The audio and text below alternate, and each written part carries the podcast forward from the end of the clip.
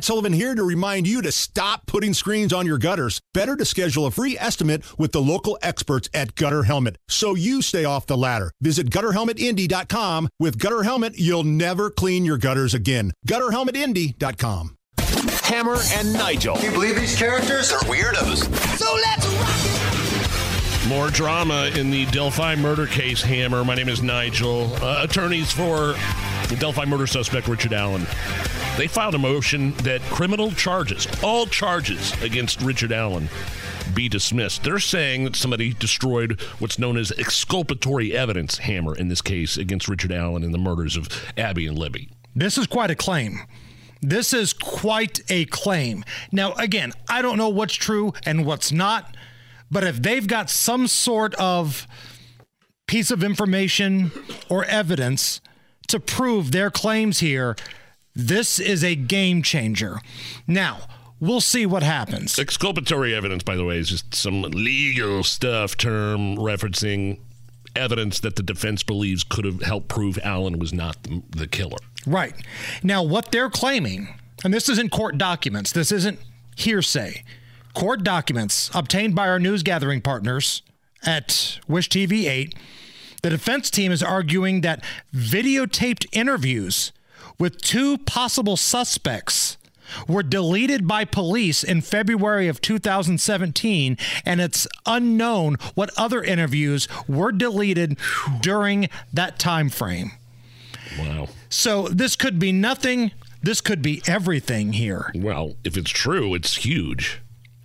Deleting, right. Uh, but it's. I, I find it interesting that the defense is complaining about evidence being that it, the leaked crime scene photos came from their office. Well, that's the thing here. That's why so many people are torn on what to feel with this news coming out today because let's be honest, the defense team they have wanted this to be a circus from day one. They felt the best way to get their client off was to almost create like an OJ like atmosphere where it's a circus, it's a carnival, Everybody is talking about various different things, levels of ridiculousness, all the while they find a way to get their client off. And previously, when we've talked about the Delphi murder trial, you brought it up earlier. There was a situation where crime scene photos were leaked out from the defense office. Now, the two attorneys in question, Rozzi and Baldwin, they had nothing to do with it, they claim. And the courts and the legal system have claimed they've, you know, got nothing to do with it. But somebody who had access to their office, whether it was a former employee or something, had access, came in and sent grisly crime scene photos out to members of the media yeah, and, and, and, person, the public. And that person's uh, currently being charged, too. Right. So they know who it is. So from the beginning, they've tried everything they could possibly do to make this a circus. And is it working? Some would say yes. But according to these court documents, the defense is arguing that there were two possible suspects that were interviewed by police and now they can't find it. Deleted in February of 2017. The defense team put out a statement, quote, "The destruction of material interviews of key suspects early in the investigation demonstrates negligence, if not intentional conduct on the part of the state. How could law enforcement, while investigating the most serious of crimes, record over interviews of material suspects with recklessness or intentionality? That is a statement from the defense team. Yeah, well, I mean, how could a professional defense team let leaked photos of the crime scene get out? I mean, look, here's the defense. This is what they're doing and you need everybody needs to realize this. They're saying, look at anyone else except my suspect.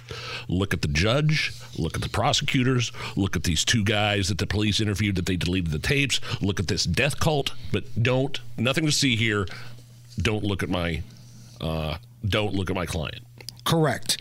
Now, that's just the first piece of the puzzle that came out today. The second piece, and you alluded to this just a moment ago, the judge in this case Judge Fran Gull, has rejected Richard Allen's defense attorney's request for her to step down in this murder trial because the defense attorneys they've been lobbying for her to recuse herself to step down out of this trial because they feel like their client can't get a fair break. These attorneys feel like this judge has it out for them and uh, Judge Gull rejected this request that she remove herself specifically citing a unanimous Indiana Supreme Court decision leaving her on the case. It's just like bombs being lobbed back and forth this whole time. First, it was the defense uh, being kicked off the case. Then it was Sue go to the Supreme Court and get back on the case. Then it was the prosecutors lobbing a bomb and listing off what 21 different instances of their accusations of contempt of court from the defense. And now this. This is the, uh, another bomb being lobbed, lobbed back onto the other side. The defense team argued that Judge Gull showed bias against Allen and his defense team, and that allowing her to remain on the case will raise serious questions as to whether Allen would get a fair trial. So again, you kind of see what the defense team is doing here. They're laying the tracks, they're laying the groundwork for either a mistrial or to create the biggest circus that an Indiana courtroom has ever seen in the history of the state. That's what they're looking for here. Now, keep in mind that Allen is due in court next week in Fort Wayne.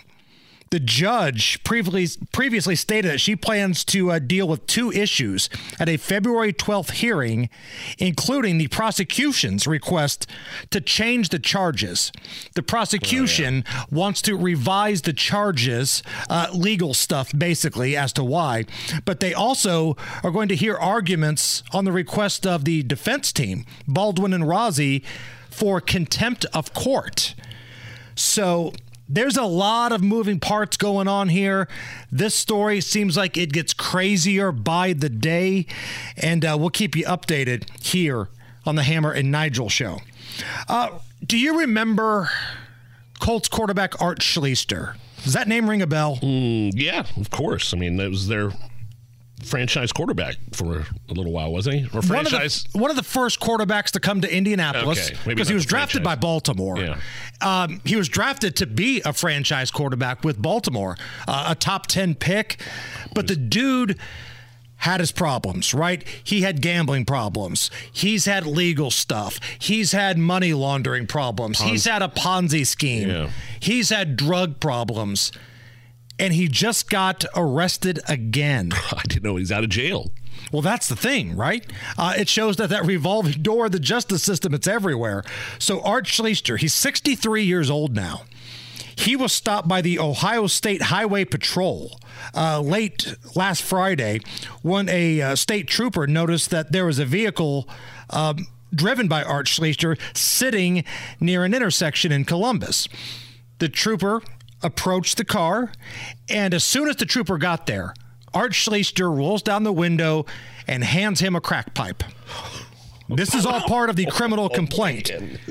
And then his car was searched. They found small white rocks believed to be crack cocaine. This is all from the court documents. Wow. And again, this was a guy that was the fourth overall pick in the NFL draft in 1982 by the then Baltimore Colts. And again, just handed him a crack pipe. Is that what you said? Roll down the window. Here you go, officer. He knew he was busted. He knew he was busted. He was on probation because about a year ago, he was found almost like in an Irsay state at a Hampton Inn in Ohio. Like an OD situation? Yeah, they had to use that. Narcan to revive him, and they found a bunch of blow and cocaine and crack and all that kind of stuff. And he goes in, he goes out. He has served prison sentences already. Multiples right. of prison sentences. Illegal gambling rings.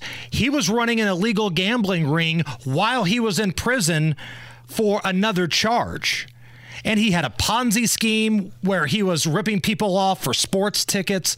I mean, this dude has been just a jailbird his entire life, and he just got arrested again. Whether it's audiobooks or all-time greatest hits, long live listening to your favorites. Learn more about Kisqali Ribociclib 200 milligrams at kisqali.com and talk to your doctor to see if Kisqali is right for you. Harry. Harry. Or Terry. Hey, OJ. Any stabbings at the family reunion? Harry, Harry, here's Harry on a Hammer and Nigel show. You'd never succeed in this business until you've had the experience of working with a terrible hangover.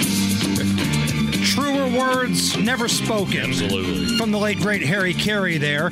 Uh, it's the Hammer and Nigel show. And Paula was caller number nine. Paula. Paula, Hi. how are you? Paula. Turn your radio down, Paula. Sorry. There you go. There you go. Just talk to us on the phone here. All right, Paula, we're going to play a little game here called Barry, Harry, or Terry. I'm going to give you a fact you about here? someone. Can you hear me, Paul? Hello. Uh oh. I'm sorry. You got? Did she hang up? Oh, I think we have lost Paula. I'm I'm here. I'm sorry. I was on Bluetooth. There you go. Okay. Well, it's a well oiled machine here. All right. I'm going to read you a fact about someone, okay, Paula? You simply Okay. tell us if it's about Barry Manilow, Cubs broadcaster Harry Carey, or WIBC's Terry Stacy. You get two out of three, and we're going to give you the tickets, okay? Okay. Number one. After failing multiple times to pronounce the name of Expos player Mark Grudzielanek, he just laughed and never called him by his name again for the rest of the game. Barry, Harry, or Terry? Harry. Harry is Is correct. there audio of this? I hope there's audio of that somewhere. Somewhere it is. You got to find that. I'll have to find it. Uh, one more, and we'll give you the tickets here. Barry, Harry, or Terry once sang a song about a nightclub called the Copacabana Oh, that on. may or may not be the hottest spot north of Havana. Barry, Harry, or Terry? Barry. There you go. Paula's a genius. There you go. Pa- Paula, where are you off to? Um, I just got off work, so going home. What do you do for a living, Paula? What's work? Um, I'm a dispatcher. Oh, I'm sure you probably hear some crazy things from time to time, right? Mm, Yes, I do. What's the wildest thing you've ever heard as a dispatcher? Um, truck drivers using the bathroom in bags and leaving it out in our parking lot.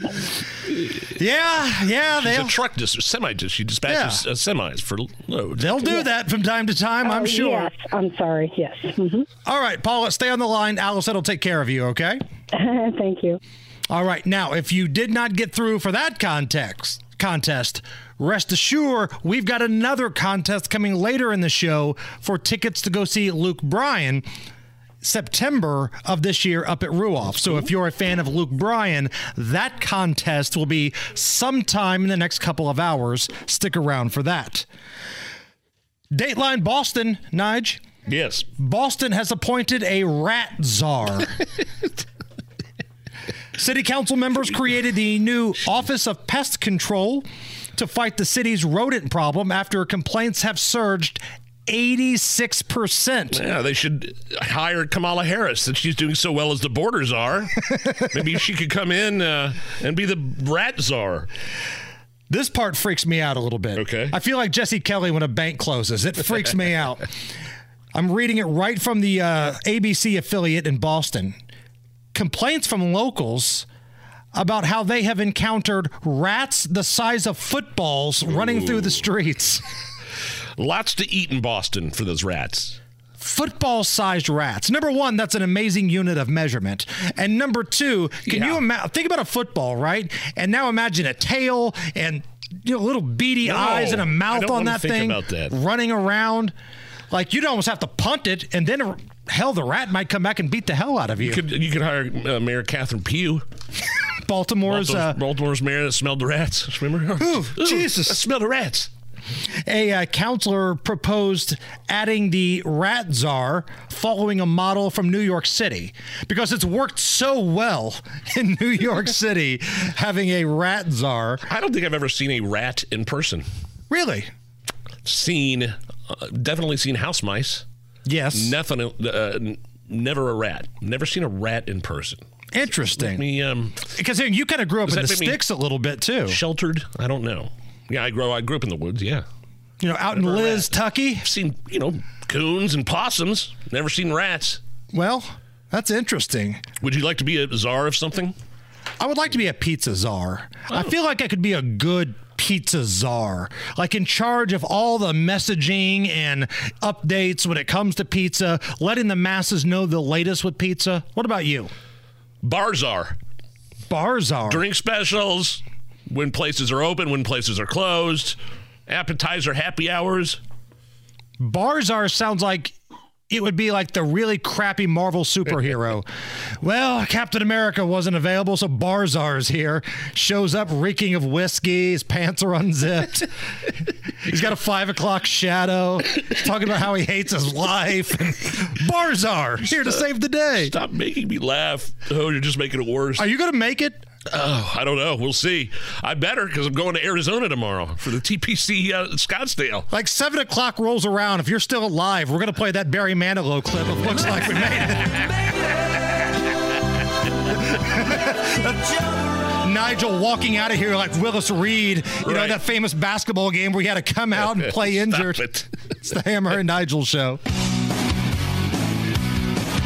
You're listening to the Hammer and Nigel show that uh, quote unquote bipartisan border deal packaged together with some foreign aid for Ukraine and Israel has failed to advance in the Senate. It not only failed to advance, it it, it was a procedural vote to see if they were going to go ahead and debate whether or not they would pass it. Right. So it was a miserable failure. The vote was 49 to 50. 60 votes needed for something like that to move forward. So if I told you there were some Republicans that voted in favor of this, do you think you could name one of them? Uh, I mean, Romney? Yes. Ding, ding, ding, ding, ding, ding. There's right. a winner. Yeah. Uh, Romney, Collins, Murkowski. Well, and Lankford is the one and Lankford. He's the one that negotiated the whole thing. Right. Oklahoma. Those were the four Republicans that said, oh, yeah, this is a great deal. This is going to be really good for the future of our country. Um, now, there were some Democrats that voted no on this, including Old Man Bernie, uh, Pocahontas, Menendez, and Padilla. They voted no on this thing too. So it didn't come close to getting the 60 votes needed to advance uh, for further discussion in the Senate. And again, we're going to speak with uh, Mike Braun coming up here in just a little bit. He's scheduled to call us in just about 10 minutes, and we're going to find out what's really going on. Because I've got questions from Sunday night until yesterday, why all of a sudden did the turtle, Cocaine Mitch, pull 180? What happened yeah. between Sunday and yesterday to make the old man go, well, I don't know if this is the right play for us or not? Because he was all in at the very beginning. And then on the opposite end, the flip side of that coin, why did people like Bernie Sanders and Pocahontas vote no? Right and it, something tells me it has nothing to do with border security. Correct. Different reasons. Different they reasons. Want the, they want the they want the bills parsed out. I would assume. They well, if that's the case, and I can't believe I'm going to say this, but I agree with uh, old man Bernie and Pocahontas there. These need to be separate bills. Now, whether they're going to be or not, still up for discussion. Um, on the subject of the border, somebody is very upset about what's going on. It's a media member. Somebody is ticked off about what's happening at the border.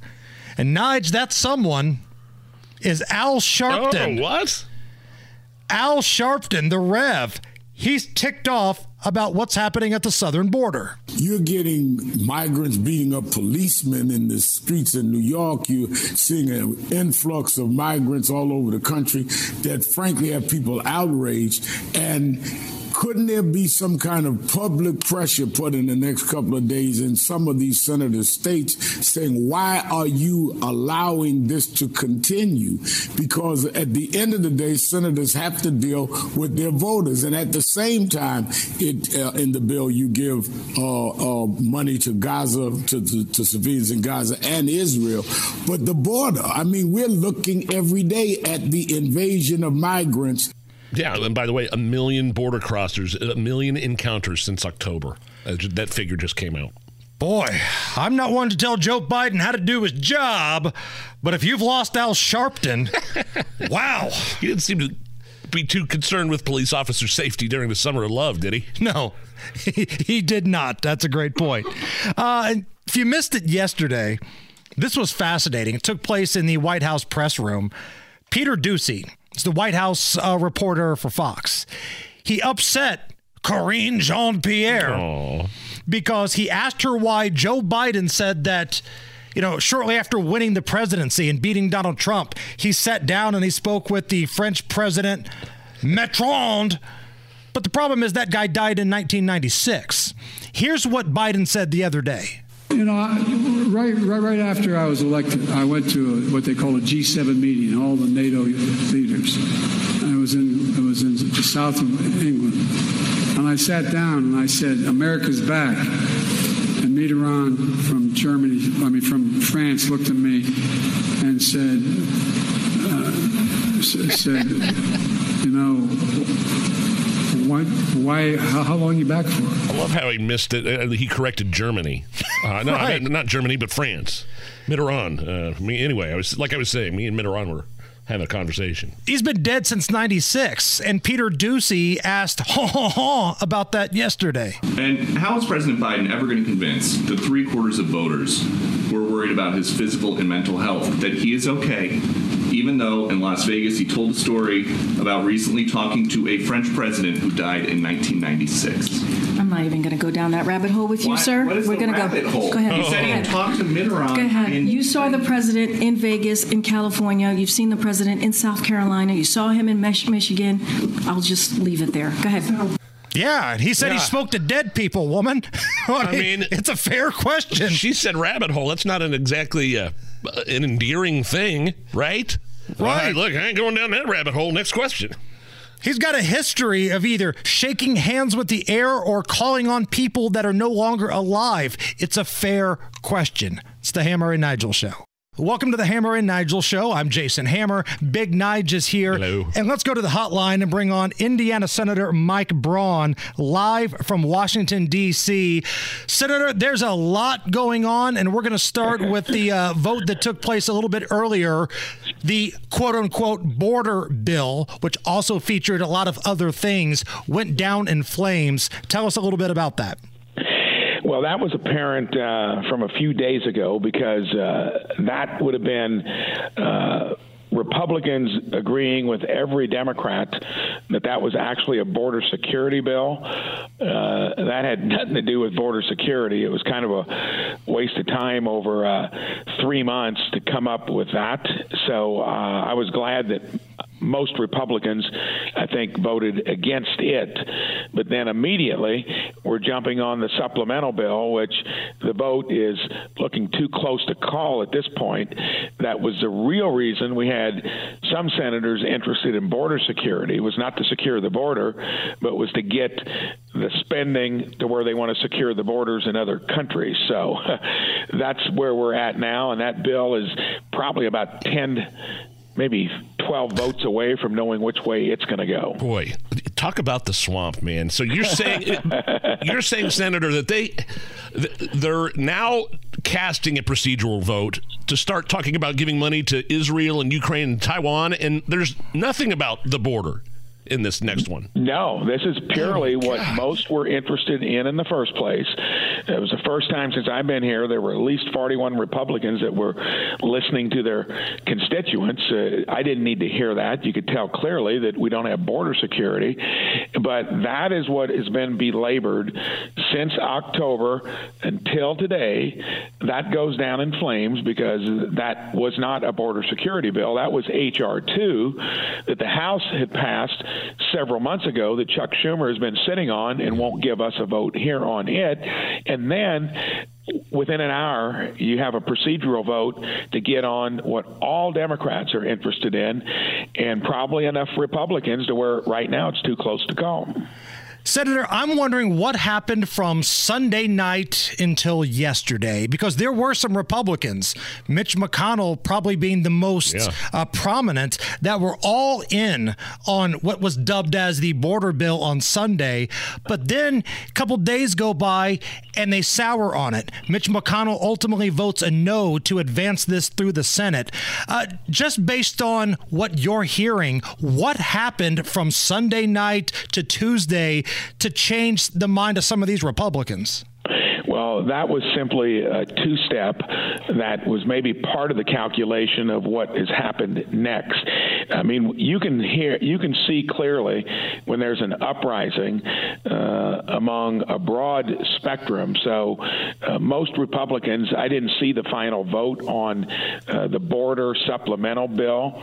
I just probably assuming almost all Republicans voted against it, and including McConnell, who's going to be one of the most would would have been one of them staging this next vote on the supplemental by itself. So it was clear you probably didn't want your name associated with a bad border bill. Uh, oh, DT has made it clearly, or made it clear that he doesn't like that. Uh, I don't think uh, most of us never heard anything other than uh, a groundswell of our own constituents constituents saying, do not do a border bill that would baseline illegal, illegal immigration eight to ten times where it was pre Biden. So that didn't surprise me because, and I think it was all part of maybe the orchestration.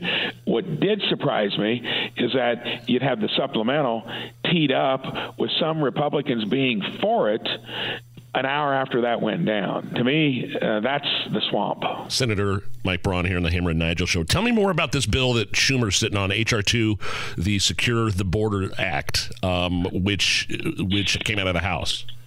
So that would have been a bill that um, anybody in the Senate really concerned about border security would have been for. Uh, Trump was for that.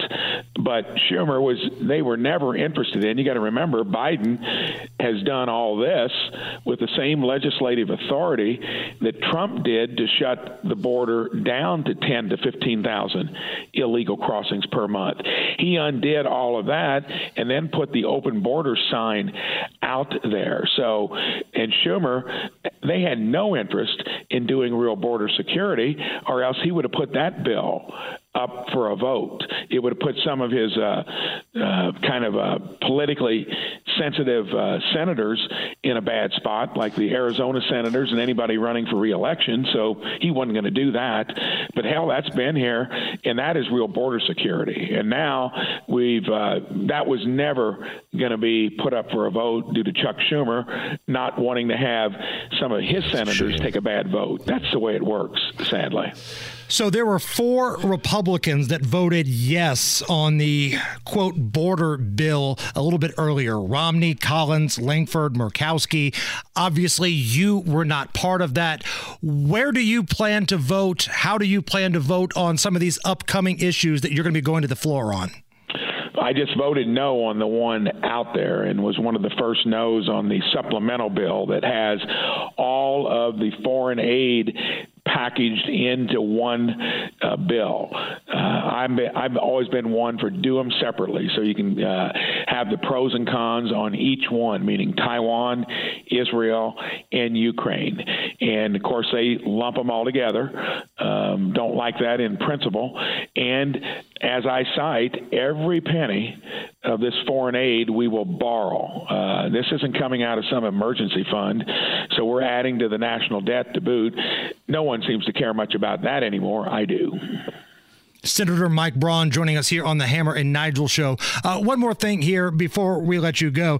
And this has nothing to do with the bills on the floor, but a listener tweeted at us a question, and I thought it was interesting. And if anybody could maybe give us some insight, it would be you. Is there any update on the Epstein client list? I know it has nothing to do with the border bills, and that's why we had you on the show today, but what's the procedure on how we find out who these horrible people are? Is there anything that can be done? That would have to be forced through a committee if you're going to get to the bottom of that. That won't happen in the U.S. Senate because Chuck Schumer controls that dynamic. That could happen in the House because we control the schedule there. So I'm not sure what they're doing there on that subject, but I can guarantee you that's not going to happen in the U.S. Senate. There might be some uh, names showing up that uh, who knows might be on it. Uh, I don't know if they'll take it up in the House either, but that's the only place it would probably happen. Indiana Senator Mike Braun joining us from Washington, D.C., voting on the floor. Senator, we appreciate your time. Thank you. You're welcome. It's the Hammer and Nigel Show. Whether it's audiobooks or all-time greatest hits, long live listening to your favorites. Learn more about Kisqali Ribociclib 200 milligrams at kisqali.com and talk to your doctor to see if Kisqali is right for you. Hammer and Nigel. Can you believe these characters are weirdos? So let's rock it. So the uh, Republican National Committee chairwoman Ronna McDaniel is planning to step down after the South Carolina primary. Hammer, people have been calling her for her to step down since I don't know. She was appointed almost in 2016. Trump appointed her in 2016, and the Republicans have been taking L after L after L for a long time now. Now the RNC, it's the, their job to assist Republicans, right? Uh, perpetuate and promote their platform, fundraise. And the Republicans had their worst fundraising ever coming into 2024 in a decade with like, I don't know, something just like 8 million or something like that. So it's a dis- kind of a, dis- a disaster. Ronna McDaniel is the Archie Miller of politics, right? Oh, no. There was a lot of hype, a lot of buildup around Ronna McDaniel, the same way it was around Archie Miller when he was hired by the Indiana Hoosiers to be the basketball coach. And boy, never quite lived up to the hype, did it? After Ronna McDaniel helped Donald Trump pull off what some would say was the impossible in 2016, winning the election. She helped him in Michigan. She was rewarded, and she has underperformed ever since. She is part of a group that I dubbed the McFailures yeah. Ronna McDaniel, Kevin McCarthy, and Mitch McConnell. And right now, two of the three are gone. Ronna McDaniel's going to be leaving after the South Carolina primary. Kevin McCarthy got his feelings hurt because Matt Gaetz said that he sucks. So those guys are gone. Both of them are gone. It only leaves Cocaine Mitch left, the lone survivor, the designated survivor of the McFailures. The Republicans have to find a way to get some young energy. They have to be able to play by the rules of engagement, whether that's mail in ballots, ballot harvesting, and you've got to find a way to fundraise better. They need some young blood.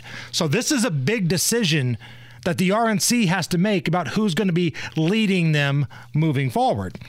Now, well, this whole thing happened because Donald Trump basically told Ronna McDaniel, "Yeah, if I win, hey, Toots, you're gone. Yeah, she was at Mar-a-Lago, what, yesterday or the day before? I, I, love how Donald Trump is already calling the shots and he's still not in a position of power. right. Like in, in an official capacity. Like, you know, Joe Biden blaming Donald Trump for the failure of the quote-unquote border bill. In the Senate. Yeah, uh, the Senate. Yeah, Donald uh, Trump's not a senator. and the Republicans don't have the majority in the Senate, but yet it was still his fault. And now Donald Trump tells Ronna McDaniel, hey, listen, yeah. this ain't working out anymore. And after South Carolina, I'm going to put a few names out there of some new blood. So Ronna McDaniel decides to pack it up, pack it in. She is going to be stepping down after South Carolina. Now, there are some early rumors of some folks that may be interested. Uh, Harmeet Dillon, an attorney, she wanted the gig the last time. Uh, we've talked to her. She's awesome. Yeah. And Scott Presler He's a young kind of fireball guy, uh, a fundraising machine. Uh, there's a lot of momentum behind him, but ultimately, it's probably going to be who Donald Trump wants. And I don't know if that's good or bad, but if it's somebody different than Ronna McDaniel, I think that's a win if you're the Republicans. Now, Donald Trump might get the credit for bouncing Ronna McDaniel's underachieving backside out of yeah. there. But honestly, I think Vivek Ramaswamy deserves at least a hat tip here. Oh, because yeah. if you remember, at that Republican debate that was moderated by NBC News, Vivek went scorched earth on national television against Ronna McDaniel. And I think that we have to have accountability in our party. For that matter, Ron, if you want to come on stage tonight, you want to look the GOP voters in the eye and tell them you resign, I will turn over my yield my time to you. And frankly, look, the people there are cheering for losing in the Republican Party. Think about who's moderating this debate. This should be Tucker Carlson, Joe Rogan, and Elon Musk. We'd have 10 times the viewership asking questions that GOP primary voters actually care about and bringing more people into our party. You think the Democrats, and we've got Kristen Welker here, do you think the Democrats would actually hire Greg Gutfeld to host a Democratic debate? They wouldn't do it. Yeah, he was roasting several people. several pundits took shrapnel on that little uh, spiel. We didn't even get to the part where he was just doing a Comedy Central roast on Yeah. Kristen Welker of NBC News. Yeah, well, I mean, wasn't Ronna? She did you say she was in the st- audience? I think she was in the audience. She was. Yeah, She was. Oh man, her face must have been red as a beet. And listen, results matter. This isn't anything personal. I mean, it's business. And right now, business is bad for the Republican Party. They're not bringing in the money. They're not resonating with a lot of younger voters. And they've been underachieving in elections. We were told there was going to be a red wave in the midterms. And usually, when there's one party that's newly elected, the next midterm is a whitewashing of the other party, right? That didn't happen this time. The Republicans gained just a little bit in the House, which was enough to take the majority, but it's very slim. It's razor thin, and they thought they would have a lot more seats. Uh, last night in Nevada, Nikki Haley lost this meaningless primary to nobody. Nige? Literally, the none of the above category. Correct. None of these candidates defeated Nikki Haley uh, in a Nevada primary last night. She, she, must have been watching Brewster's Millions with Richard Pryor.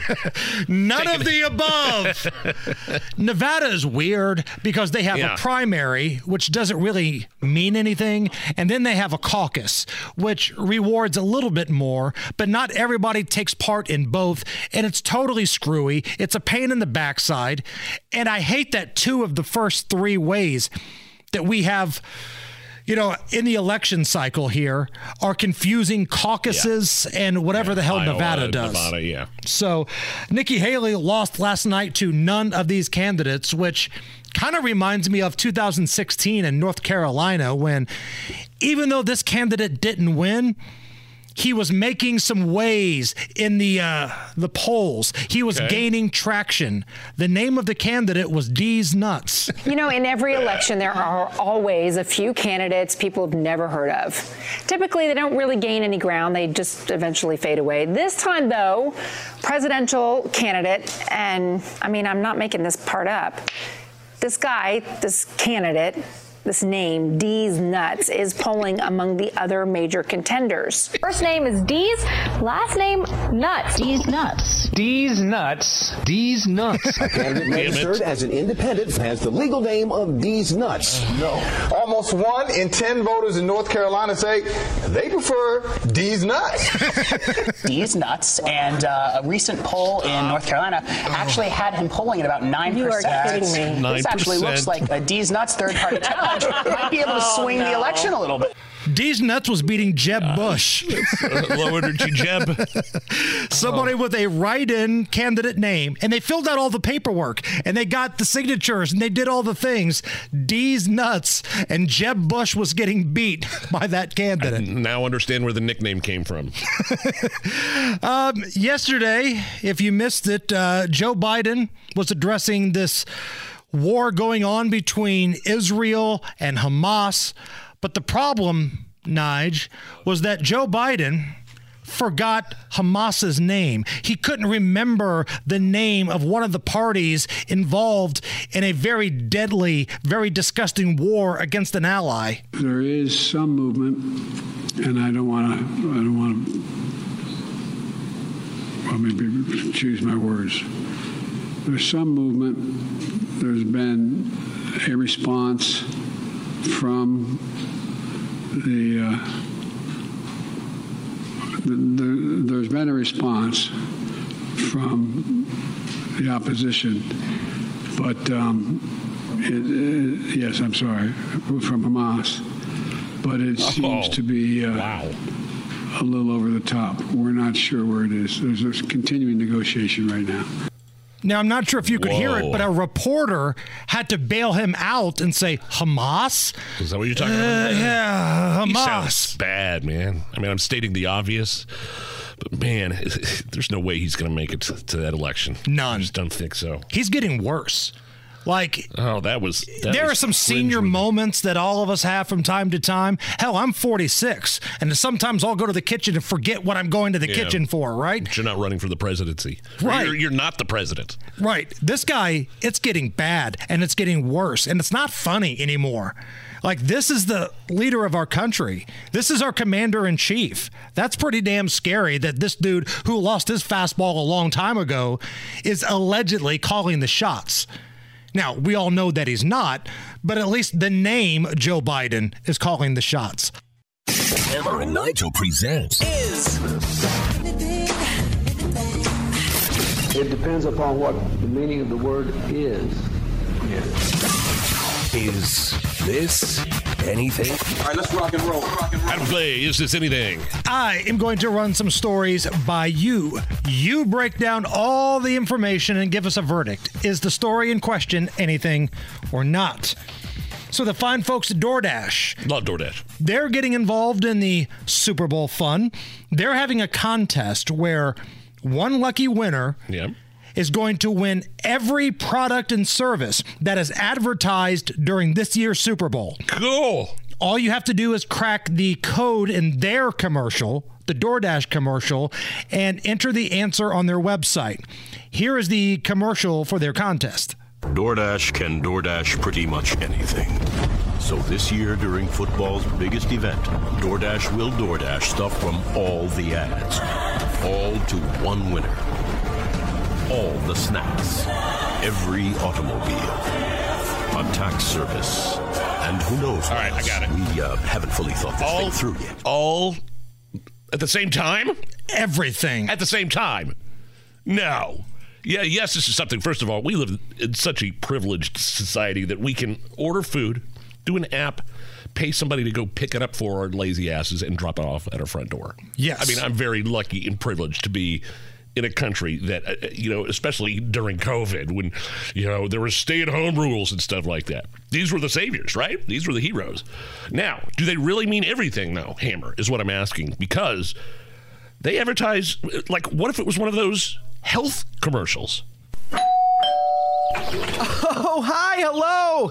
I'm here with your grand prize from DoorDash. Oh, hey. All right, gonna slip on this rubber glove here so I can oh. give you the Super Bowl ad suggested prostate check. Oh, no. Can't I just have the car and the beer and the other stuff? well, I'm sorry, contest rules is rules. All right, do what you gotta do. DoorDash, where you win it all. I'm all right with that. Uh, yeah. If you're bringing me a car, if the price to pay is a The few fingers exam? in the old caboose, then strap that rubber glove on and sing Moon River. Let's go. Use a whole fist stock? Surf time. Is this anything?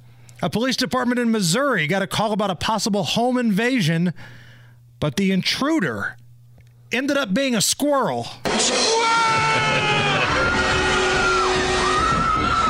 The chest cam video footage from the police department it's going viral thanks to how one of the cops screamed when the squirrel ran past his feet. Oh, it's right there. It's a squirrel.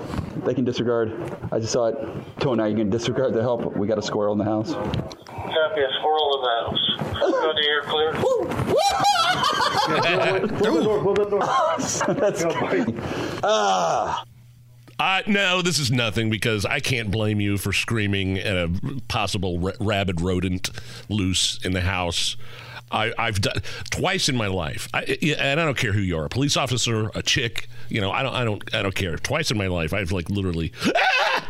One of them was down in Texas when I was uh, doing laundry, and I changed the underwear drawer, picked up the underwear, and there was a giant cockroach. Ooh, big Texas size. Oh roach. yeah, big big Austin, Texas size cockroach, and I literally, uh, me and my wife both looked at it and started screaming. Our puggle at the time, and Lola like went and hid, and uh, like we were stomping all over the place. I would just not. It just I wasn't expecting that.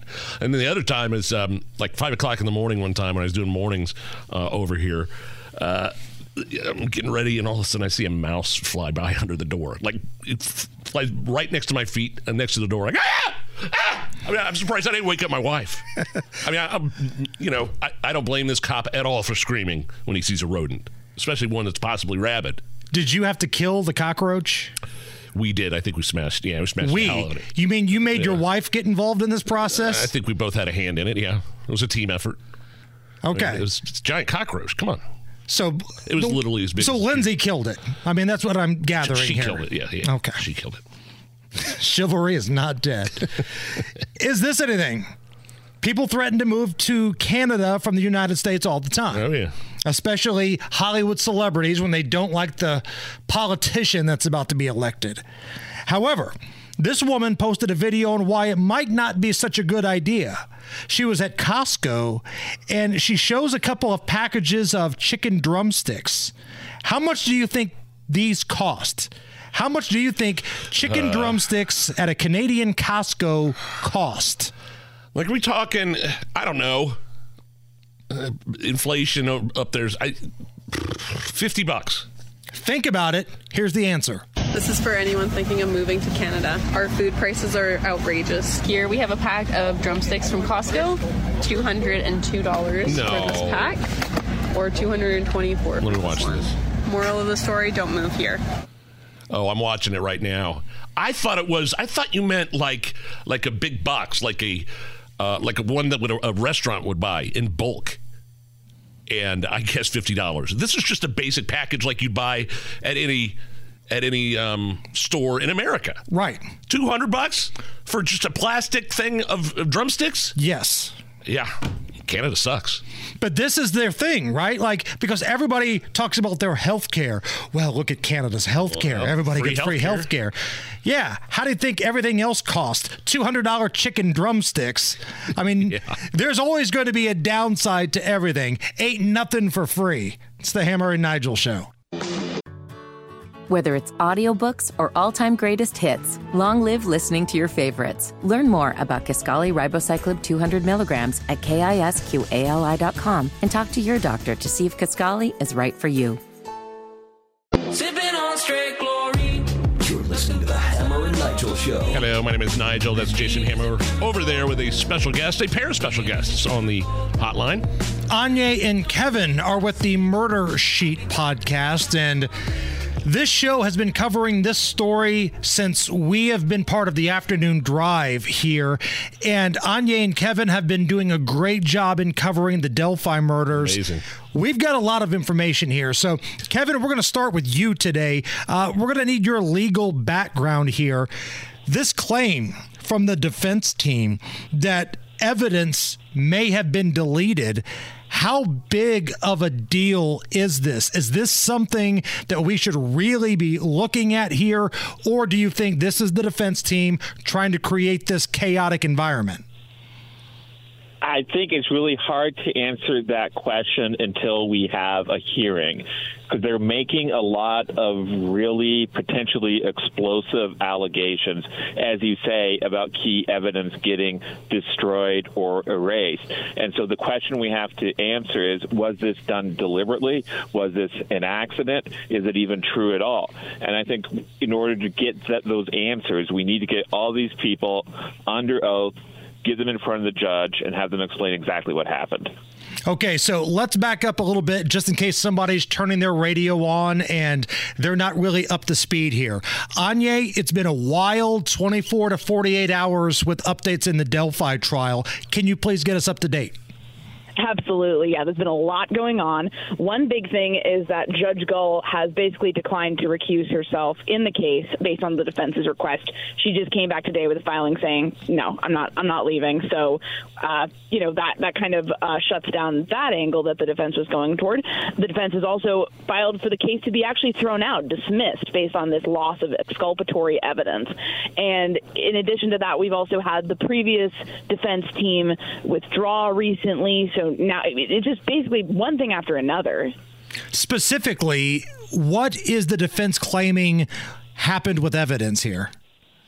What they're saying is that interviews from 2017 with some of the men that they say are the Odinists responsible for the murders were taped over essentially and lost. And so what they're saying is that even though they still have documentation of those interviews and what was said, it would be far more helpful to them if they had the original phrasing in words so they can kind of review how these people came across and what they were saying exactly.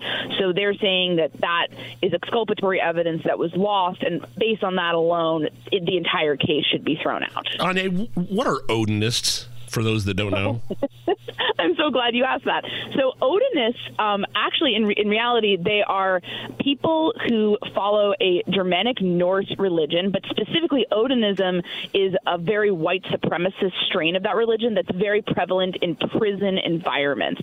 So amongst criminals, amongst people who are violent, linked to drugs, things like that. And they worship like Odin, Thor, things like that. Now, there's a wider spectrum that's uh, known as heathenry, and they worship the same gods, but a lot of them are just normal, everyday people. They might worship uh, a religion that's against the, the norm, but they're not racist and they're not bad. So a lot of the discussion around this case has been focused on Odinism, but it's not always clear to me what is Odinism and what is heathenry, because there is a difference. I'm reading this statement from the defense team.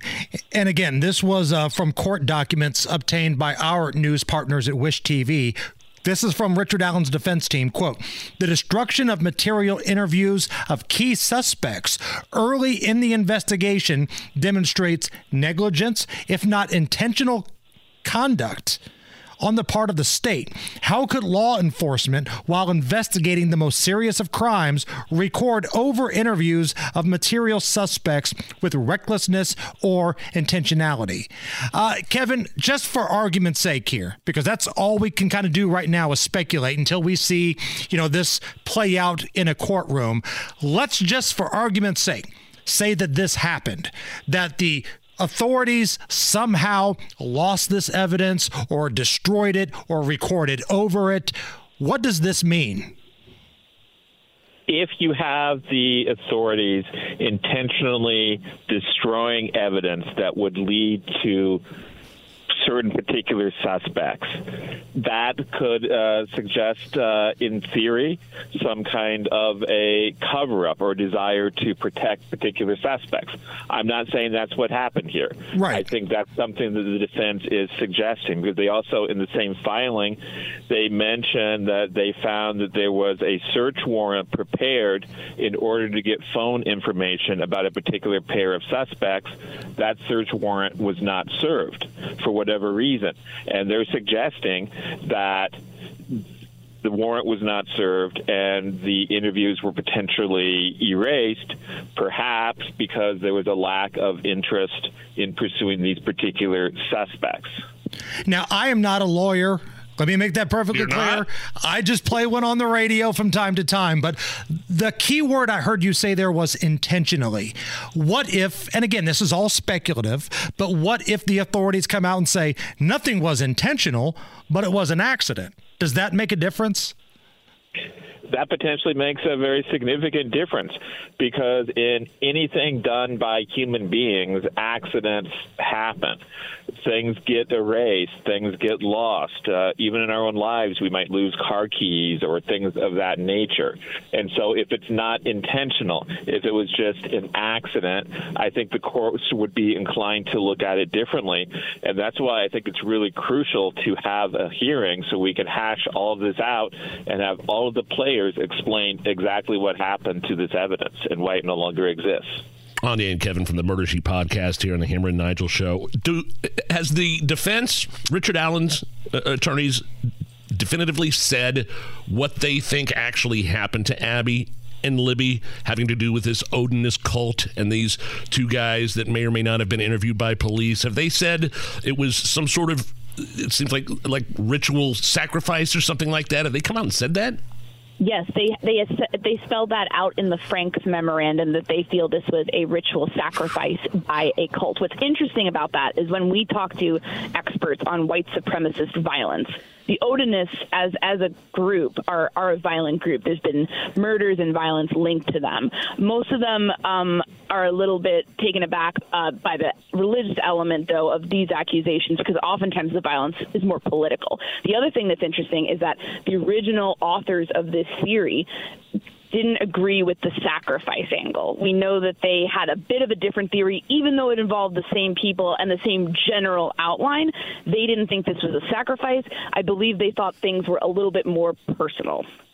So, of the two major pieces of information that have come out in the last 24, 36 hours. Number one, the defense team for Richard Allen wanting the charges dismissed, claiming that there was some uh, tampering with evidence. And number two, Judge Fran Gull saying, I'm not going to step down. I'm going to be the judge in this trial, and citing the Indiana Supreme Court as the reason why.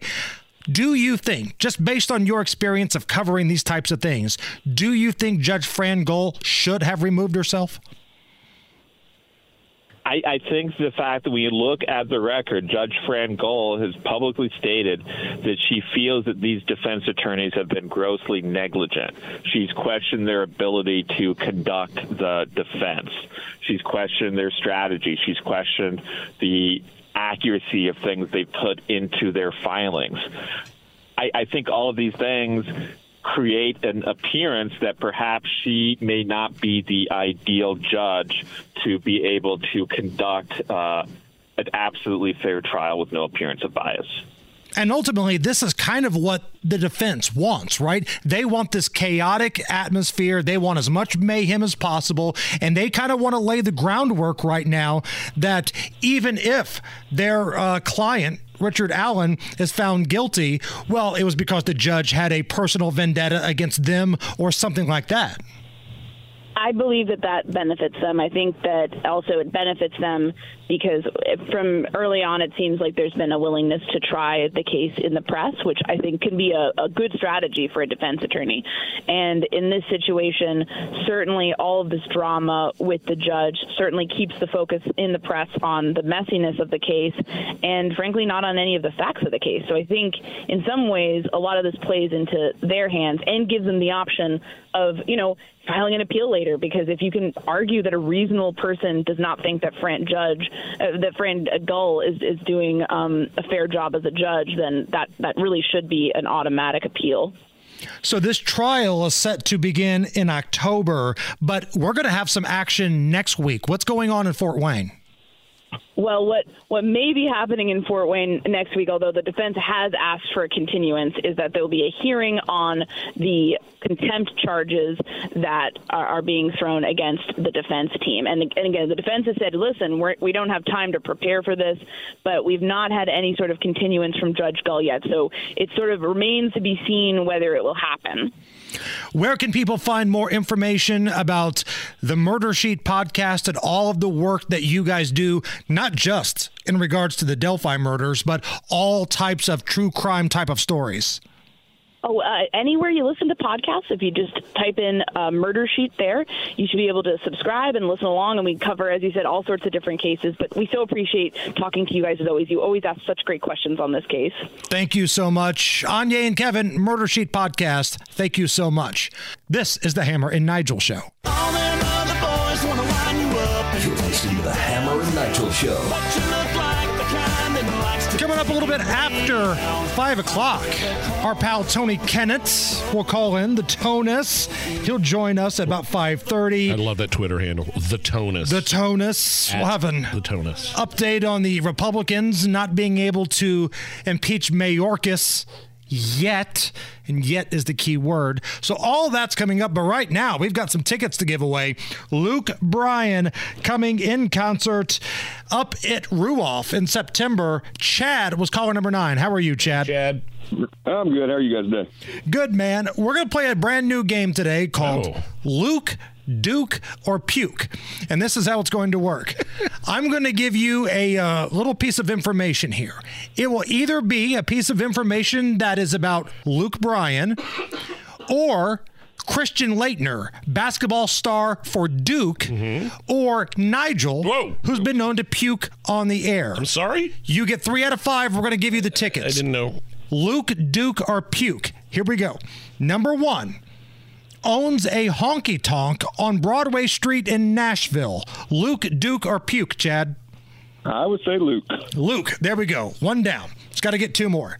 Number two, may have hit the greatest shot in NCAA tournament history to defeat Kentucky in the 1992 regional. Luke, Duke, or Puke? Uh, Duke. Duke, yes. Now, to be fair, Duke does make some people puke because I, I would have accepted both answers. Uh, yeah, I. Get this one, and I'm going to give you the tickets here. Luke, Duke, or Puke is a fat alcoholic. Oh, wait a minute. What? Uh, that would definitely be Puke and Nigel. Yeah!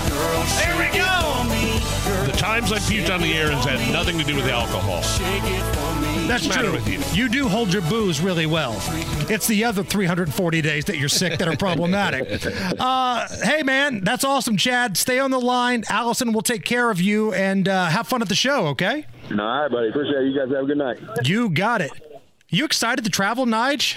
You going to the Waste Management Open out in Phoenix? Hell yeah, getting up really early, flying out to uh, S- S- Phoenix, Scottsdale. And, It's like a big uh, party a golf giant- event. It's like a, a tur- uh, some people call it a big party with a bunch of uh, gol- uh, golfers that show up.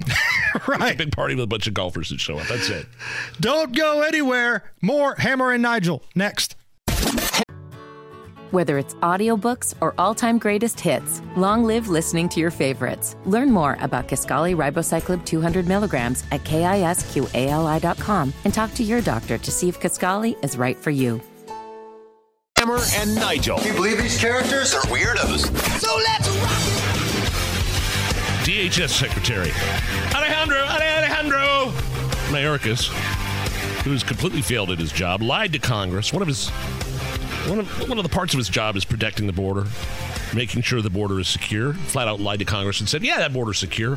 Which, by the way, side note, Hammer, we've had uh, just uh, figures just come out: one million encounters since October. One million. To quote George Costanza, is that wrong? Mm, yes. I mean, no. It's. I mean, it's very wrong. Yeah, that million. That, that many people coming across the border since October. Because it feels like that's the excuse that Mayorkas is giving. He's going full George Costanza. Had anybody told me that that kind of behavior was unbecoming, Yeah. I gotta tell you. So he's he's awful at his job. He's not protecting the border. He's sworn in front of Congress that he is protecting the border, that the border is secure. So the House wants to impeach him. Now that impeachment vote, Hammer, failing with a tie, two fifteen to two fifteen, a push. Three Republicans killed this thing. Now, first of all, the timing of this whole thing was incredibly poor because Steve Scalise was unable to attend because he's getting cancer treatment. And the Republicans cannot afford to lose any votes at all. Hell, the Democrats wheeled in Al Green, and he was fresh off the surgery table. He had like scrubs on and was in a wheelchair, but he cast his vote. But the Republicans are the Republicans, and they pushed forward with this anyway. And it ended up being a tie 215, 215. And the people that killed this, Tom McClintock of California, Ken Buck of Colorado, and Mike Gallagher of Wisconsin. Now, again, Steve Scalise was absent having cancer treatment. Blake Moore of Utah, he changed his vote to no because of a procedural rule. Because he voted no and this became a tie, they can revisit this next week. And the Republicans are hoping that with the addition of Steve Scalise, they're going to have enough of a vote to pass it through. Okay. So what's it all mean, really? I mean, is this symbolic? I mean, there's a hundred Mayorkases waiting in line to take his gig. It's completely symbolic. That's a great way to put this. And it was symbolic impeaching Trump.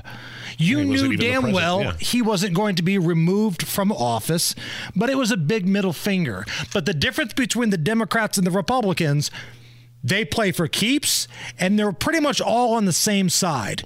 There's so much infighting happening right now with the Republicans. There was no reason to push this through this week. If you don't have the votes, don't go to the floor and look like you're dysfunctional. It's embarrassing. It is embarrassing. Now, they very well may do this next week, and who knows? Mayorkas could be impeached through the House. but he's not going anywhere in the Senate. He's not going to be removed from office. It's all just a show. But the show for the Republicans is not very good. They're not good at this. There's not a cohesive unit there. It's a Mickey Mouse operation. And this has been indicative of what's been happening since 2016. 2016 was kind of amazing. Donald Trump wins. You've got the House, you've got the Senate. Since then, it's all been downhill.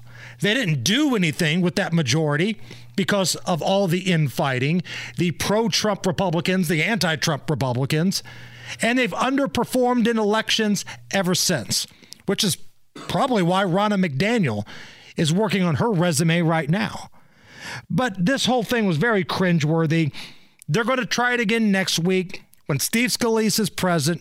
They may pass it through, but the fact they didn't do it this time, the fact there were three Republicans that said, well, eh, I think he's doing a great job. Look how many times it took for Kevin McCarthy to be voted in as Speaker. And then look how many times. I mean, there's a record of this. There's, pres- there's precedents, right? Right, right. Yeah, try, try again. You know, third time's a charm, whatever. Now, the three that voted no, the consensus rationale was he didn't commit a high crime or misdemeanor. He's just bad at his job. And being bad at your job is not what impeachment is for. Now, in theory, maybe they're right. But I don't know, man. The Democrats would have found a way to get the job done. And this right now is the difference between the Democrats and the Republicans. The Democrats are together, they play for keeps, it's blood sport. And the Republicans look like they're that 16 seed that makes it into the NCAA tournament. They're happy to be there, and unless they're playing Purdue, get beat by 30. um, speaking of impeachment, uh, let's talk about somebody who has dabbled with all of that before Donald Trump. Yes. Now, on MSNBC, Jen Psaki has a program. Now, if you remember Jen Psaki, she used to be the White House press secretary. The press secretary with the extremely red hair. You remember Jen Psaki, right, Nige? I'm afraid if I start laughing, I'll just start coughing. I can't laugh every time. Can I hear it one more time, please? No, no. the press secretary with the extremely red hair. Not just red hair, extremely red hair. Like somebody didn't know who she was in the crowd until Donald Trump explained, Oh, the extremely red hair. Oh, so funny. Got it. She's got a very low rated program on MSNBC, and she had a panel discussion.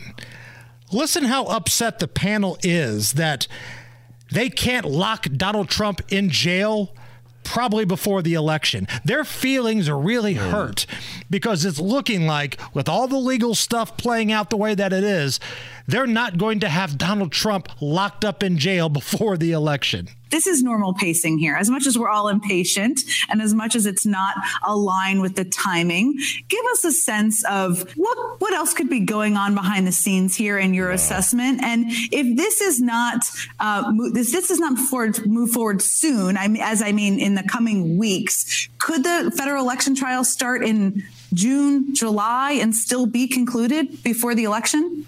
I am officially now at the freakout stage. Um, I've resisted that for a long time, but we are. You don't typically point- freak out, so that's important. Right. Yeah, no, I think we're now at the point to use a different legal phrase justice delayed is justice denied. Boy, I mean, just announcing, telling your viewers that you're biased, that you want your political opponent incarcerated without a trial. Uh, well, maybe not without a trial, but they they would love it if he was embroiled in trials uh, for those uh, indictments. The freak I mean, out stage. The freak out. I mean, they're saying it, announcing to their viewers, yes, this is what I want to happen. We're all impatient. They're freaking Are out because the legal me? system is playing out. Like, it's yes. not like he's going to get off scot free. Maybe he will, but the legal process is in play here. This guy is, quote, freaking out because it can't be like the trial in Animal House and you just kick him out and throw yeah. him in jail right away.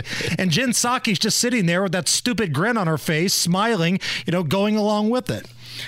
Now, speaking of folks in the media that have their feelings hurt. Oh, no. Did anybody catch Abby Phillip last night on CNN. This was next level. You brought it to our attention a couple days ago, Nige, that Tucker Carlson was going to be interviewing Vladimir Putin over in Russia. Well, Abby Phillip of CNN. I think she was near tears last night. Now, I'm going to play you the audio here. This was on the air last night on CNN.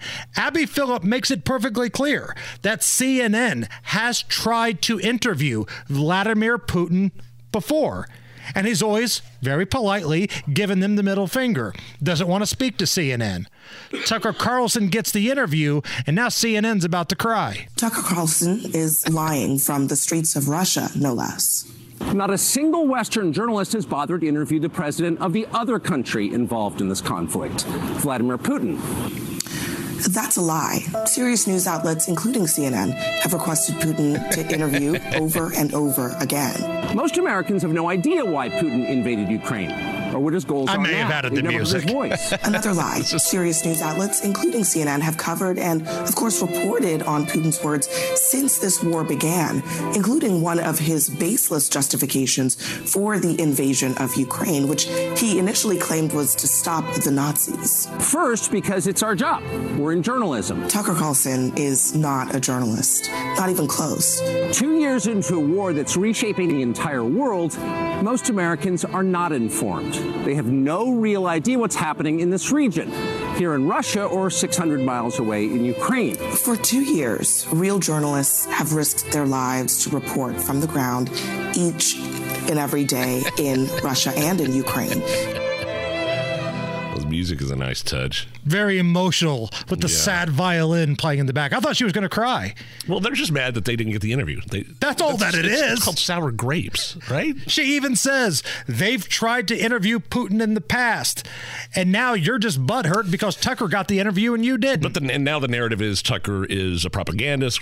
Tucker uh, props up uh, Russia, and uh, like the, Europe is seeking sanctions against Tucker Carlson. Okay. So you're going to see the media freak out about this interview, even though they w- would have done the same thing had they had the opportunity. They're freaking out because they didn't get it. That's the problem. You're seeing a guy who's not on a major network anymore land these interviews, and it scares the hell out of the mainstream televised And- news and media. j- journalists, and if Tucker's not a journalist, fine, but. Uh, they've been interviewing evil dictators and evil men for leaders for years. How about uh, Saddam Hussein? How about Osama bin Laden? Right. Hell, I think somebody interviewed Stalin back in the day. CNN would have interviewed Putin if he said yes. It's that simple. Now, Naj, I know you're battling a little bit of a cold here, but uh, you able to have a shot tonight? You able to drink a little bit tonight? Uh, of uh, Delsym, uh, cough syrup here, sure. Okay, well, here's your reason to drink tonight. Garth Brooks is 62 years old. Oh, wow. Now, man, I've kind of soured on Garth a little bit over the last couple of years just because he started to push politics on people and coming off pretty woke and progressive. Yeah. Like, I kind of miss the old Ropin' the Wind, Garth Brooks, but a lot of people still dig him.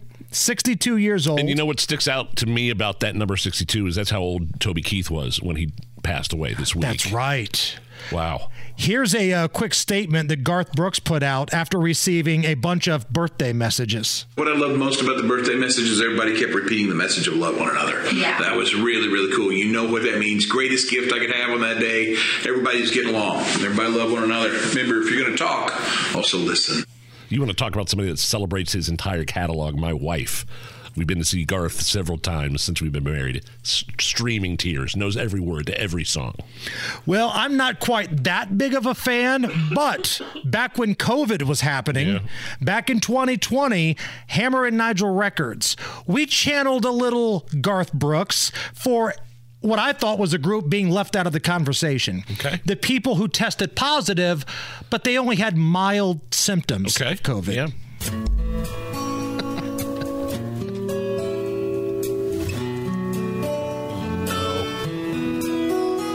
Blame it on the Chinese. We're all scared to sneeze. Looking up symptoms online. you can't smell your food. You can't taste your booze, but other than that, you're just fine. and I saw the surprise in Hogset's eyes when you said you're doing quite good. He took a shot from his flask and yelled, Put on your mask, or I'll lock you all down for good. Oh, here we go. Cause I got friends with mild cases. No fever, no cough, just body aches, and they'll be okay. Yeah! Woo! In 14 days. Yeah, Fauci's advice changes week to week, but if he cancels Thanksgiving, he can kiss my butt cheeks despite my friends with mild cases. There it Throwing it back to the uh, summer of COVID 19 there, friends with mild cases. Are you okay with this? Are you okay? Everything's gonna be okay. Are you okay? Yeah, I'm fine. I'm pretty f***ing far from okay. Are you okay with this? On the Hammer and Nigel. Oh, Indy native and North Central High School product, Babyface. Is going to sing the national anthem at the upcoming All Star game, NBA All Star game here in Indy. Are you okay with this? Yes, I'm good with this. I like the local tie in, and let's not get it twisted. Babyface can sing his backside off, so I think this is good. So, Nige, I know you're not a big R and B slow jams kind of guy. I'm not. I'm- not exactly familiar with a lot of his work. Okay, so I put together a little montage of Babyface. Okay. You tell me if you've at least heard of some of these songs, okay? Okay. Oh yeah, this.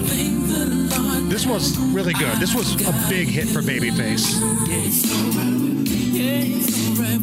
Whip appeal. When can I see you again? Oh yeah. This was on the radio all the time. No if I'm guilty of love. Let me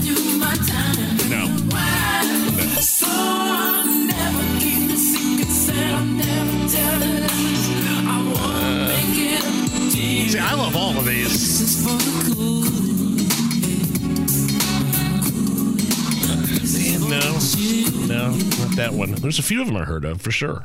But I'm here for it all. I, I love that slow jams, R and B, you know, '90s kind Oh, of yeah. era. Um, also, coming to Indy as part of the All Star game, they're having this like celebrity basketball game. Yes. and they usually tie in like folks that have some sort of connection to the host city, in this case, Indianapolis, and some other celebrities. So the coaches in the celebrity game are. Peyton Manning, 50 Cent, and Shannon Sharpe. And they're taking on Stephen A. Smith, Lil Wayne, and somebody else. the players? Uh, Jennifer Hudson is one of the players. She's also doing the halftime show of the All Star game. Uh, Connor Daly. No kidding. Friend of the show. Yeah. Race car driver. Uh, Cowboys linebacker Micah Parsons. Uh, CJ Stroud of the Texans. Backstreet Boy AJ McLean. And the artist formerly known as Ron Artest. No way. Metta World Peace. Cool. Now, I got to be honest with you. I'm waiting for Metta World Peace to take this thing really seriously. and like when Jennifer Hudson goes up for a shot, knocking her down. Oh my god. I could totally see that happening. So I'm excited for everything happening here at the All Star game. And I hope the city, you know, puts on a good show. There's no doubt in my mind they will. Indy hosts major events better than anybody else. Whether it's audiobooks or all-time greatest hits, long live listening to your favorites. Learn more about Kisqali Ribociclib 200 milligrams at kisqali.com and talk to your doctor to see if Kisqali is right for you.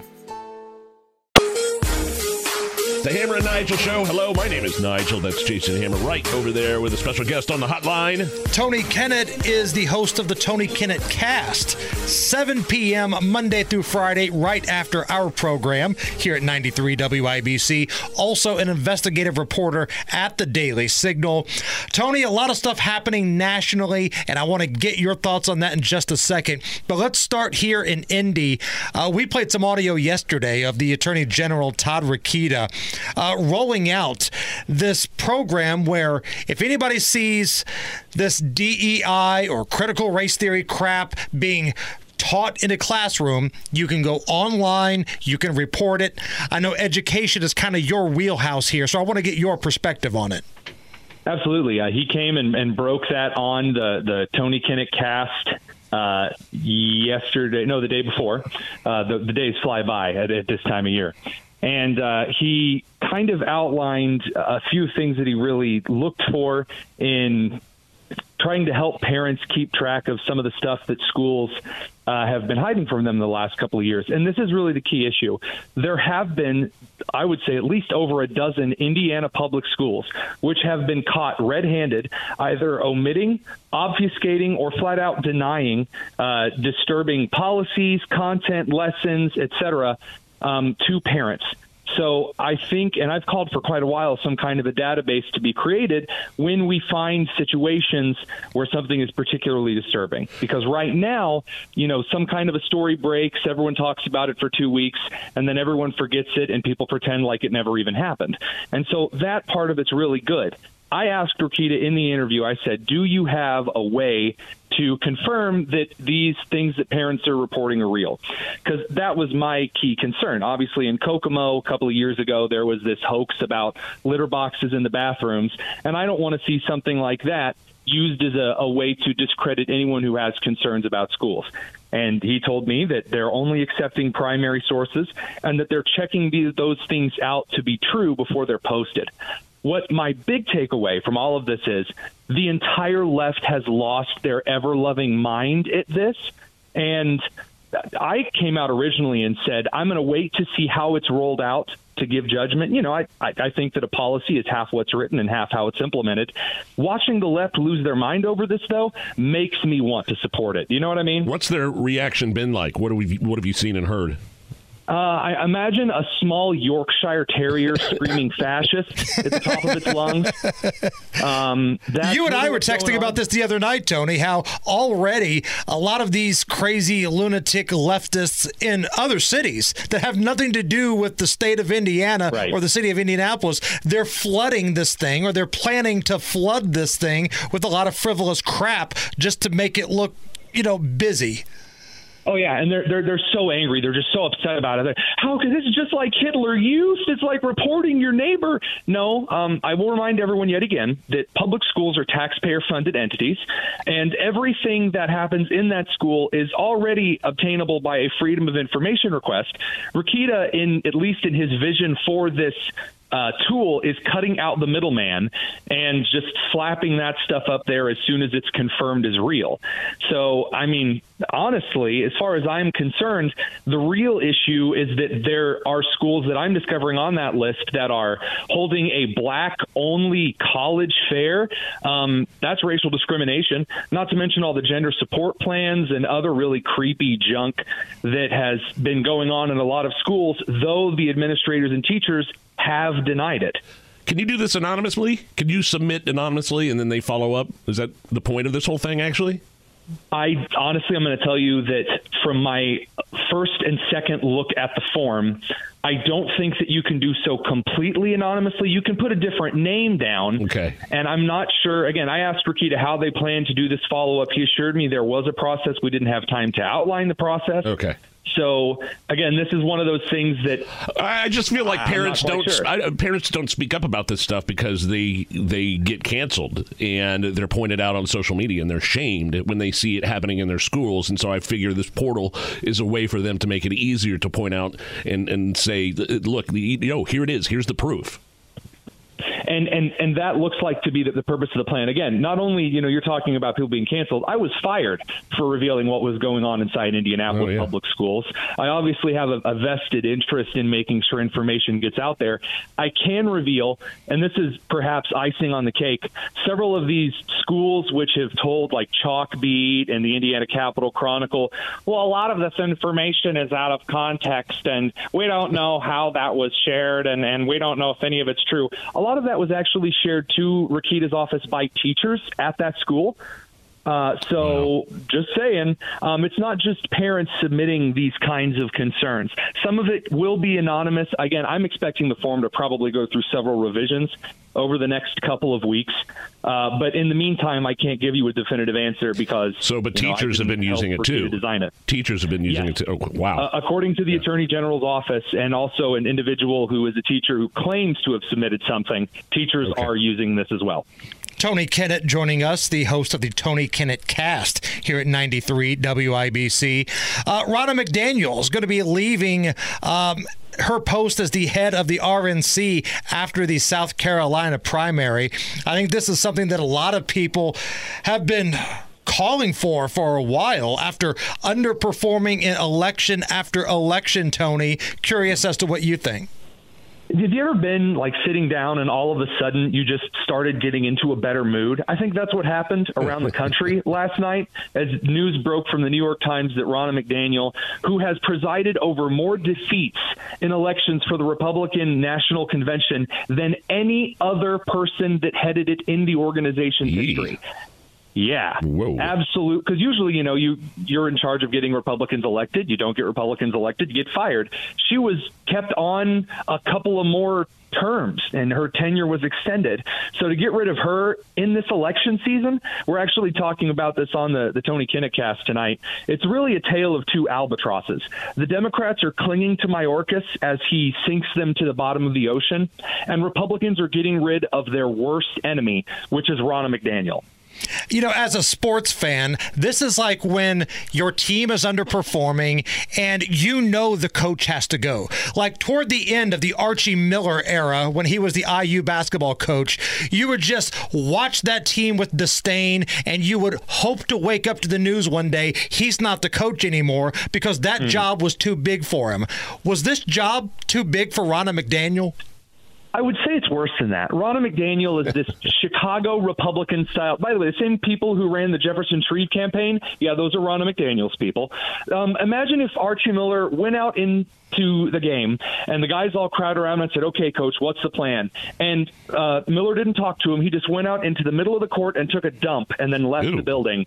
That's Ronna McDaniel. That's also Archie Miller, to be fair, Tony Kinnett. That was also the Archie Miller era. I, oh, okay, I, I, I'll, I'll give you that one in spades. It really was just depressing to know that no matter what Republican was in office, McDaniel was just garbage at getting people elected. I know there are a few people up to replace her. I, I'm watching that very eagerly because I think this is what defines not the presidential race, but the more important race in 24, and that's the congressional elections. Tony Kinnett here on the Hammer and Nigel show. What does it say about Nikki Haley? Uh, okay, two things. Nikki Haley showing up on Saturday Night Live and then uh, getting boat raced by uh, none of the above in Nevada. um, what do you think? I, I thought when Nikki Haley showed up on Saturday Night Live, it reminded me of every celebrity that Biden has brought on stage with him. And he doesn't even know who they are because he thinks that like Audrey Hepburn's still running around. LLJ Cool J, I believe, was his exact uh, phrasing for when LL joined him. Ab- absolutely. So Nikki Haley going on Saturday Night Live was very cringy. Um, I was embarrassed. I wouldn't say I'm embarrassed for her because she's certainly done a lot of that. Uh, but the only thing more hilarious than that awkward performance was watching her get beaten by a write-in. I don't think has that ever happened in a presidential primary. I remember. I remember a couple of years back. I think it was 2016. It wasn't somebody that was winning the primary, but the write-in candidate Deez Nuts was really doing well in the North Carolina primary, if you remember. But these nuts didn't win the North Carolina primary, did they? They did not. I mean, Nikki Haley was blown out of the water by none of the above.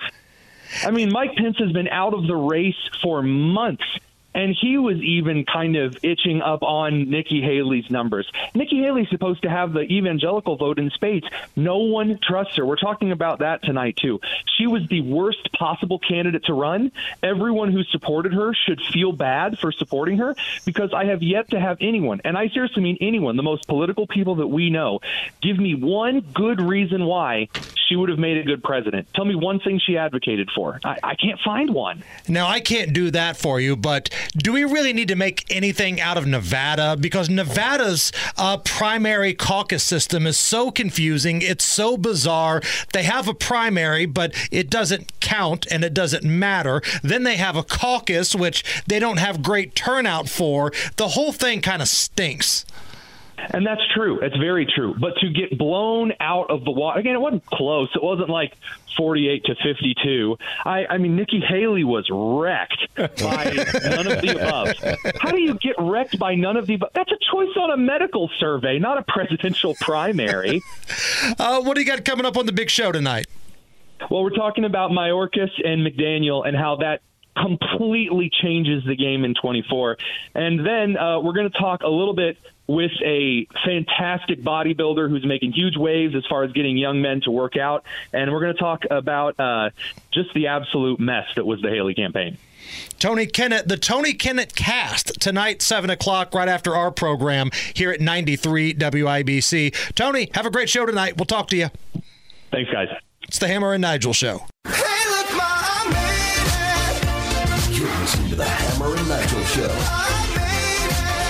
Coming up after 6 o'clock, another McFailure on her way out the door.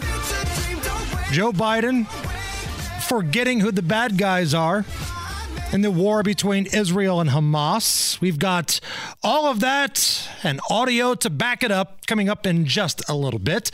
It's the Hammer and Nigel show. I'm Jason Hammer. Big Nige is here, and there's a story going around Reddit. I don't know how many people go on Reddit, but it's kind of a fun place for discussions and threads about who was the meanest bully from an 80s movie. When you think of an 80s movie, which bully immediately pops into your mind? Coming in at number two was Biff from Back to the Future. But the number one choice was Johnny Lawrence from The Karate Kid. You couldn't leave well enough alone. Could you, little twerp? No, you had to push it. Oh, well, now you're gonna pay. Front kick, Johnny. Get him up. Hey, leave him alone, man. He's had enough. Shut up, mommy. Johnny, leave him alone, man. He's had enough. The side when he's had enough, man. What is wrong with you, Johnny? Enemy deserves no mercy. Now, if you're talking about the actor that played Johnny Lawrence, William Zabka, hell, you could go down a long list of bully roles that he played in 80s movies. He was the jerk boyfriend in European Vacation. He was the bully in Just One of the Guys. He was the bully jerk frat guy in Back to School. I mean, he kind of made his name doing that kind of stuff. But as for the Karate Kid, I'm somebody that goes along with the theory that he was not the bully in that movie. It was really Daniel-san. Now, Allison, did you ever watch the show How I Met Your Mother? Oh, I did, yes. So you know where I'm going with this, I know right? exactly where you're going with Neil this. Patrick Harris, in one of those episodes, lays out all of the claims why really Johnny Lawrence was innocent here. It was this mouthy kid from New Jersey that moves into his neighborhood, tries to steal his girlfriend, pours water on his weed, and screws with all of his friends during what should be the best time of his life, his senior year in high school. But can he wax on and wax off? Well, I'll let you think about who's waxing off all you want. That's on you. But I never thought that Johnny Lawrence was the bad guy. Truth be told, and maybe this tells you all you need to know about me, I rooted for Cobra Kai. I wanted Cobra Kai because, listen, karate's a sport. Sometimes sports get physical, sometimes sports get nasty. I'm a competitive dude. I rooted for Cobra Kai. This doesn't surprise me, actually. I also was a Darth Vader guy. I was an Empire guy. Like when he cut Luke's hand off and the Empire Strikes Back, spoiler, uh, I stood up and applaud. Of course you did. Well done. I was a Darth Vader guy, and to this day, I'm a Johnny Lawrence guy. And the spinoff that you can watch on Netflix now, the series Cobra Kai. It started on YouTube, but then it really found its groove when it went to Netflix. Um, I'm telling you, you're going to see Johnny Lawrence in a different light. You get the backstory, you find out where he's from, what he's thinking. He was always one of my favorites. Now, to me, Biff from Back to the Future, that should have been the number one answer. I agree. But don't sleep on the bully from my favorite 80s movie, Ogre from Revenge of the Nerds. Because if you remember in that movie, like one of the first times we see Ogre, he's hanging a nerd over a balcony and they're literally chanting nerds. Ogre! Ogre! Ogre! Ogre!